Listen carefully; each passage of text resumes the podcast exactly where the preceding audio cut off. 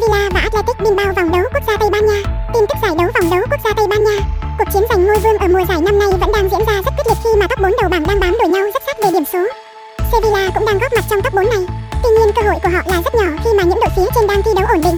Vòng đấu tới đây sẽ là cơ hội để các cầu thủ Sevilla giành được chiến thắng khi trở về sân nhà để đón tiếp Athletic Bilbao.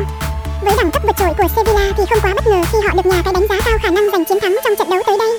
Trước bối cảnh cần điểm hiện tại, Athletic Bilbao là một đối thủ khá dễ thở với các cầu thủ Sevilla lúc này.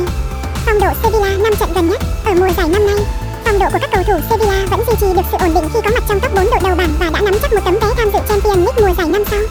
Mặc dù khoảng cách điểm giữa Sevilla và ba đội đầu bảng là con số rất nhỏ nhưng lại không hề dễ san bằng ở thời điểm hiện tại. Cơ hội bước lên ngôi vô địch của thầy trò Julian Lopetegui rất mong manh khi top ba đầu bảng đều là những ông lớn tại đấu trường La Liga.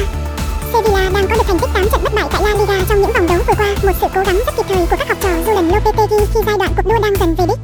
Với phong độ hiện tại thì một chiến thắng trong cuộc đối đầu với Athletic Bilbao tới đây có lẽ cũng không quá khó khăn đối với họ. Phong độ Athletic Bilbao năm trận gần nhất, Athletic Bilbao không có sự đột phá đáng kể nào tại giải đấu năm nay và mục tiêu phấn đấu của họ đến thời điểm hiện tại đã không còn. Đoàn quân của Marcelino Garcia Toro đã tạo khoảng cách quá an toàn với nhóm có nguy cơ xuống hạng nhưng lại không thể góp mặt trong top sáu đội đầu bảng. Thất bại tại chung kết Copa Del Rey trước Barcelona đã khiến Athletic Bilbao trắng tay tại mùa giải năm nay. Trở lại với đấu trường La Liga thì các học trò của Marcelino Garcia Toro cũng có một kết quả hòa trước Betis. Đây là một trận hòa thứ năm liên tiếp của họ tại giải đấu này. Chuyến hành quân đến sân Estadio Ramon Sanchez Tijuana tới đây sẽ là một thử thách đầy khó khăn đối với các cầu thủ Athletic Bilbao.